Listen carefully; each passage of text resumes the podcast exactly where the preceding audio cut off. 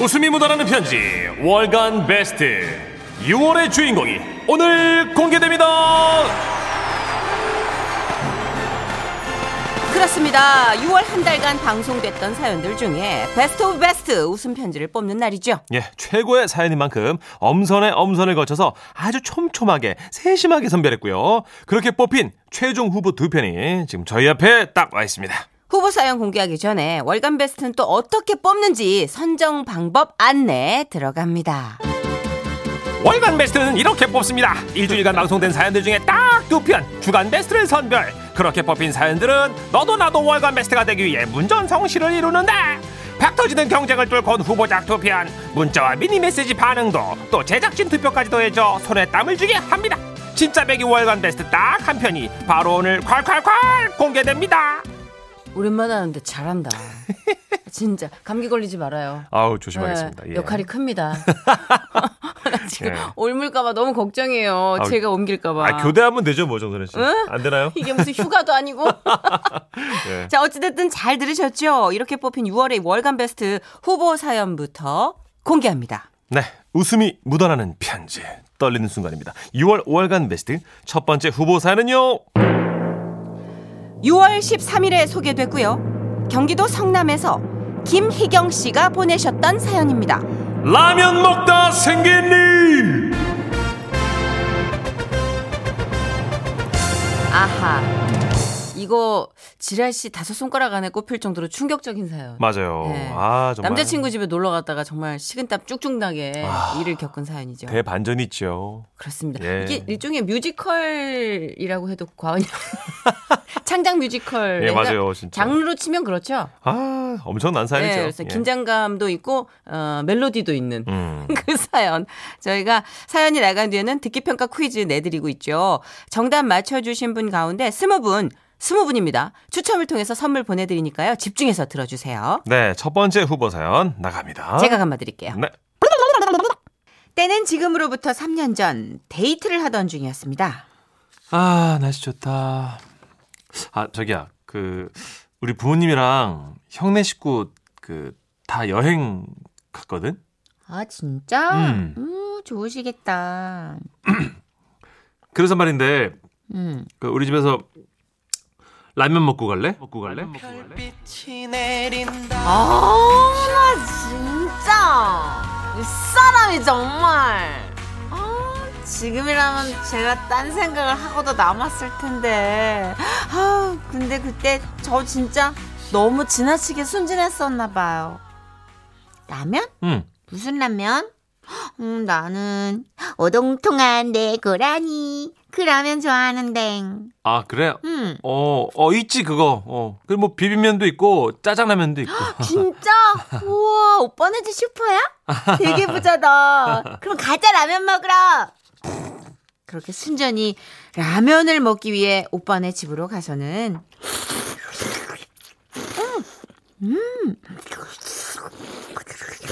열심히 라면 한 봉을 먹고. 더 먹을래? 그럴까? 배부르다. 나 너무 먹은 것 같아. 아이고, 배부르지. 아이고, 좀 쉬어, 편하게. 나 근데 집에 가야 되는데. 이렇게 배를 두들기며 거실에 늘어져 있었습니다. 그런데 그때, 뭐지? 누구지? 아유, 내가 진짜 못 살아, 진짜. 뭘. 당신이랑 내가 여행을 다시 가면 내가 사람이 아니야. 나도 안 가, 나도. 아이고, 내가 처음부터 싫다 그랬잖아, 내가. 뭘 처음부터 싫다 그래. 아이고, 내가 진짜 기가 막혀가지고. 지긋지긋하다, 아주. 오빠 내 식구들 왔나 봐. 일단 숨어. 숨어? 아, 내가 왜 숨을 것까지는 아니, 나 라면밖에 안 먹었는데. 아니, 그래도 우선 저 방이라도 숨어. 결국 전 그 짧은 시간에 신고 왔던 신발과 먹던 젓가락까지 들고서 눈앞에 보이는 아무 방에나 들어갔습니다. 아유, 진짜. 그만해. 뭘 그만해, 이 사람아. 어쨌든 뭐 놀러갈 필요도 없어. 그냥 내 집이 최고야, 최고. 오늘 지겨워 진짜 여행이. 누가 소리를 해 그냥. 아유, 너 있었니? 아니, 웬일로 이렇게들 일찍 오셨대? 형수님. 무슨 일이에요? 그게요. 네. 아버님이랑 어머님이랑 싸우셔가지고 고속도로 타고 가다가 차 돌려가지고 왔어요. 그래요? 삼촌 라면 먹었냐? 치, 우리 만난 것도 못 먹었는데. 아이, 난 내 방에서 인형놀이 할 거야. 여기서 쿵! 이 왜 또 나오냐고요. 제가 숨어있던 바로 그 방이 조카방이었거든요. 아이고. 알록달록 벽지에 만화 캐릭터 장판. 누가 봐도 여기 들어오겠다는 얘기였죠. 아 잠깐. 자기야, 왜 삼촌? 아 우리 써니 저기 저녁 못 먹었다 그랬지? 삼촌이 그러면 라면 끓여줄까? 좋아요, 라면 좋아요. 어휴. 우선 급한 불은 껐습니다.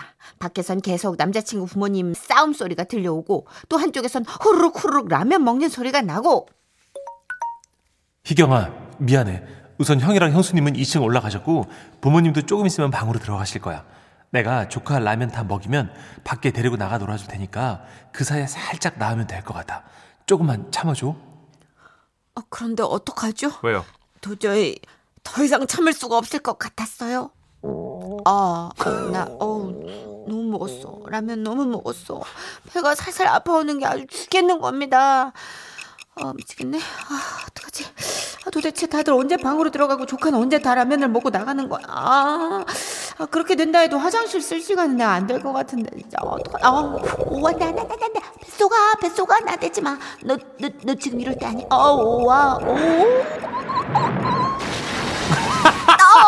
그야말로 일촉즉발의 상황. 천둥이죠. 이대로 내 인생을 접고 싶던 그 순간 제 눈에 들어온 물건 하나가 있었으니 그것은 바로 유아용 변기.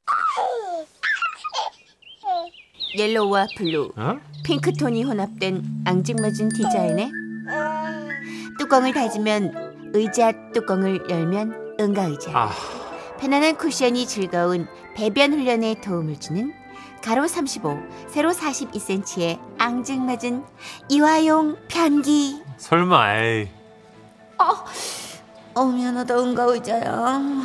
너는 이런 다 큰 어른의 것을 받아들이게 될 거라 상상도 못했겠지. 나도 그래. 나도 아기 상어의 입속으로 나의 것을 밀어넣게 될 것이라고 내가 상상을 안 해봤어. 어머. 그래도 덕분에 급한 불은 끄게 생겼다 싶던 그때 갑자기 이 유아용 변기에서 멜로디가 흘러나오는 겁니다. 뭔 소리냐 이거? 어디서 나는 소리야 이거? 전화 왔나 어디? 이거 다 응가 변기에서 나오는 노래인데. 점점 가까워져 오는 발자국 소리. 응가 의자야, 왜 혼자 노래를 부르는 거니? 써니가 방해하는구나. 그래, 저기 나의 조카 써니가 이제 곧 자기 방으로 들어가겠네. 더 이상 물러설 곳이 없었습니다. 전 우선 급하게 뒷정리를 대강하고 숨겨왔던 신발을 제대로 고쳐 신었죠. 그리고 문제의 유아용 변기를 품에 안고서 카운트다운을 하기 시작했습니다. 셋, 둘, 하나. 뭐야 방금 뭐가 지나갔냐? 나 응가 의자 도둑이. 그래 도둑이다. 울지마. 삼촌이 도둑 잡아올게. 써니는 위험하니까 여기 있어. 엄마 아빠도 나오지 마세요.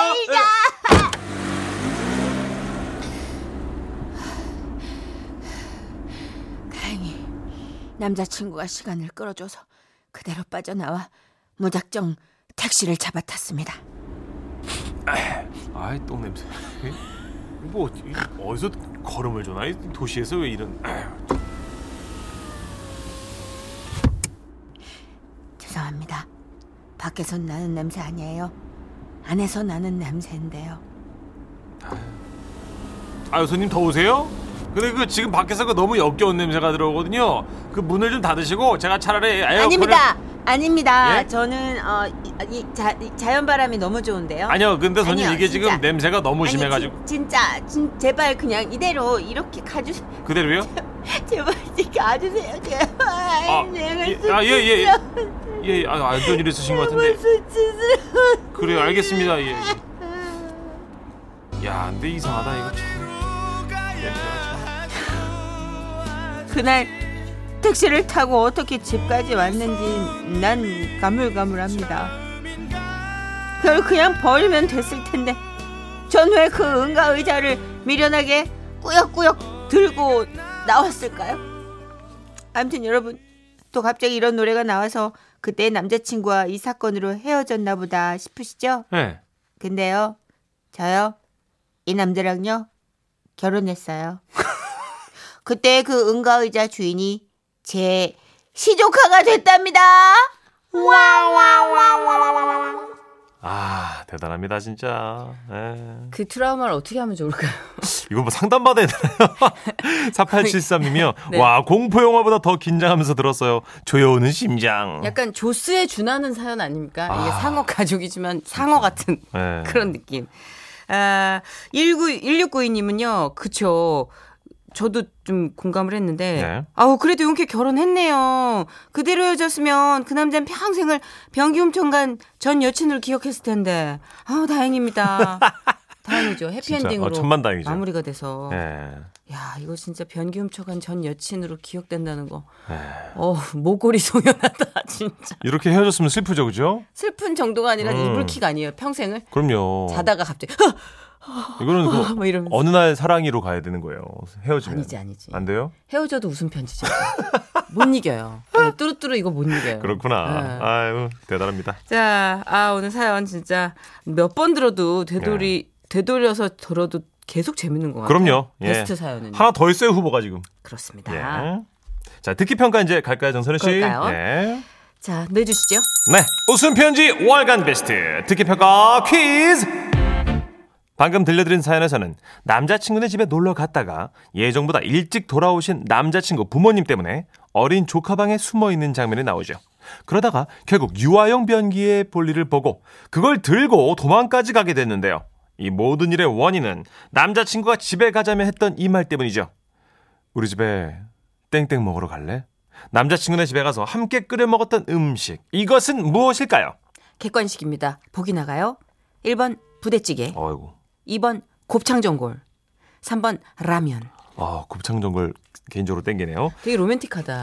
우리 집에 곱창전골 끓여 먹으러 가지 않을래? 자, 문제 나갔습니다. 정답 아시는 분들 보내주세요. 문자번호 샵 8001번, 짧은 건 50원, 긴 건 100원에 정보 이용료가 들고요. 미니는 무료입니다. 정답 맞춰주신 분 가운데 20분 뽑아서 저희가 선물 준비할게요. 자, 정답 보내실 동안 노래 한 곡 듣고 올까요? 조항조 씨입니다. 사랑 찾아, 인생 찾아.